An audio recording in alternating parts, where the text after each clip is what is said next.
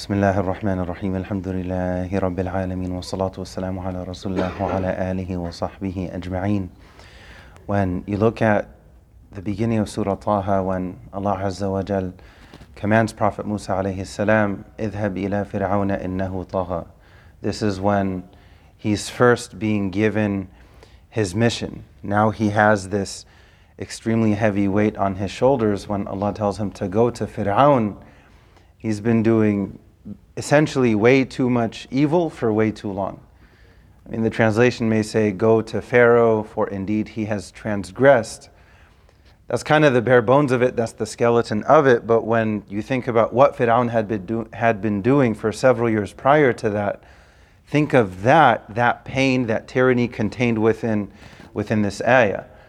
And Prophet Musa grew up seeing these things himself because he was raised within the palace of Fir'aun himself. Allah tells him to go to Fir'aun because he's, he's gone too far. He's been doing way too much. اذهب إلى فرعون إنه طغى. And there's so much beauty, wisdom, and depth contained within the response of Prophet Musa alayhi salam. One thing that's very interesting right off the bat is the immediate response of Prophet Musa salam is to make dua.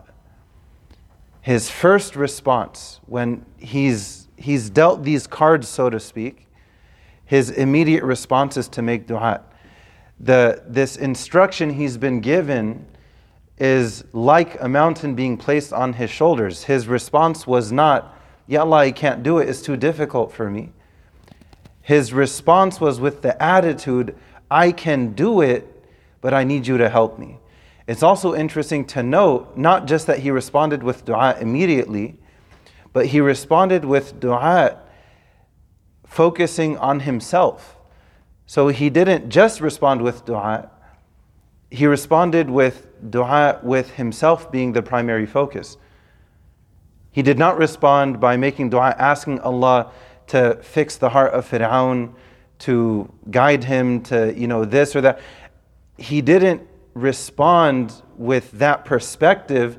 He responded with dua, but it's very interesting that what he was focusing on was within himself. And we, we find this time and time again throughout the Quran and the Sunnah. Time and time again, when Prophet Yunus ends up in the belly of the whale, La ilaha illa anta subhanaka inni kuntu min He ends up in the belly of the whale, he asks Allah to forgive him. He looks internally first. So Prophet Musa alayhi salam, he's just, he's given this massive task. And his response is to make dua regarding himself primarily. And what's the first thing he asks Allah? قَالَ رَبِّ اشْرَحْ لِي صَدْرِي He says, My Lord, expand for me my chest. I need to feel internally like I have the confidence to do this. So you notice something when you read between the lines here. His attitude is, I can do it, but Ya Allah, I need you to help me every step along the way. And then what do you find later? إِنَّنِي مَعَكُمَا أَسْمَعُ وَأَرَى قُلْنَا لَا تَخَفْ إِنَّكَ أَنْتَ الْأَعْلَى Allah was with him every step of the way. Allah supported him every step of the way. And when you look at how monumental this mission was, it, it really, this story specifically, when you connect with it, it really boosts your confidence. His immediate response was asking Allah to expand his chest. قال رب اشرح لي صدري Expand for me my chest. ويسر لي أمري And make easy for me my task. واحلل عقدة من لساني And remove the impediment from my tongue. يفقه قولي And make him understand my message, what I'm, what I'm trying to say. Because even if the impediment is removed from my tongue, there may still be some static. So for me, let me do my part as best I can to communicate properly. But even if I do a perfect job, there's still another another person on the other side. So it's not just help me to do my half, but on their end make them receptive to my message. Because even if someone, if they have a radio station and they're putting out a perfectly clear signal, if the person on the receiving end, if they're if they're not tuned into the right channel, they're not going to hear that perfect message, that perfect signal. So there has to be both. It has to be put out in a clear way, and then it also has to be received in a clear way. So he's asking Allah for both. يَفْقَهُ قَوْلِي And then look at what he asks right after that, and this is what I specifically want to press upon just a little bit, and I won't take, I won't take too much time in this regard. He asks Allah for these things, and then what does he say? And I want to tie this in with the challenging times that we're in. We ask Allah to make things easy for all of us and for people in general. What does he ask Allah after that? After he says, يَفْقَهُ قَوْلِي وَجَعَلْ لِي وَزِيرًا مِّنْ أَهْلِي This is very interesting, subhanAllah. Who was Prophet Musa? Prophet Musa was tall, dark, and handsome. Prophet Musa was very tall and very strong. He was so strong and so muscular to the point that he accidentally killed a man when trying to break up a fight. He accidentally killed that person. فَوَكَزَهُ مُوسَى فَقَضَى عَلَيْهِ this, so think of how big and strong he was, alayhi salam. Even then, he recognizes, I cannot go it alone. I cannot do this alone. This is very relevant to us, especially these days, especially for us as men. Why? Because a lot of the time, the man wants to hide any fear that may be there and act like there's never any fear. But look at the story of Prophet Musa alayhi salam. There was fear there, and Allah comforted that fear and helped him through that. Even he recognized, as big and strong as he was, salam, as courageous as he was, as strong as his personality was, salam, he recognized from the beginning, I cannot do this alone. We all need support. We all need other people.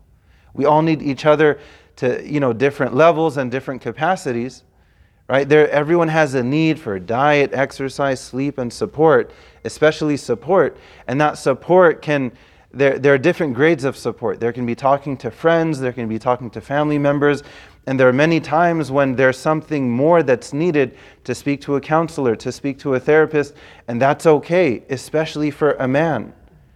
A lot of the time, that's completely left to the side, and it's, it seems as if it's abnormal. There's this stigma so, unfortunately, that stigma exists, which probably makes shaitan very happy because there's so much bad and, and so many problems and trouble and trauma that is continued when it's not dealt with professionally. You know, there's an expression nobody will listen like a paid therapist. Subhanallah. Instead of passing trauma from, from generation to generation, that's where the stigma should be. The stigma should not be for the person having the courage to go and try to undo those knots because they don't want to constantly snap at their family, to constantly unleash their anger at their family because they still have trauma that has not been dealt with. Because they still have childhood trauma that has not been dealt with. Time does not heal all wounds. It doesn't. It can heal some. But unfortunately, part of the human condition, there can be very deeply rooted wounds, especially specifically in childhood, especially the first seven years. And if they're not dealt with professionally, they're not just going to fade away, they're not just going to go away. And doing other things, although they may be extremely helpful, combined will not necessarily be enough unless it is dealt with specifically with the right professional. Everyone has a need for support. وَجْعَلْ لِي وَزِيرًا مِّنْ أَهْلِي هَارُونَ أَخِي And I know the perfect person for the job. وَجْعَلْ لِي وَزِيرًا مِّنْ أَهْلِي Give me a helper from my family. Give me a helper. I can't do this alone. هو أفصح مني لسانا Right? He has this talent, he has this skill. I know I can't do this alone. وَجْعَلْ لِي وَزِيرًا مِّنْ أَهْلِي هَارُونَ أَخِي Aaron is my brother. Harun is my brother, alayhi salam. And look at how Allah responded to the dua. قال قد أوتيت سؤلك يا موسى. Allah responded that you got it. You're asking me for one, two, three, four, five, six. Dua has been accepted. Dua has been answered. And Allah gave prophethood to his brother, to Prophet Harun alayhi salam. اذهبا إلى فرعون. Both of you now go to Fir'aun. And they did. But there's this need for support, especially the heavier the burden, the more the need for support. Not the less need for support. We can't, we can't, a lot of the time as men, we want to bottle it up and hide everything from everyone, but we can't hide that pain from Allah. And we can't hide it from our immediate family because when those fireworks go off, it could be from something small and random. That's not fair to them. That's not fair to them. And there's this extremely important word in connection with counseling with therapy is confidentiality. No one else is going to know. And that is a condition in order for, for that realm to function and to help and to heal. It remains confidential. It does and it has to.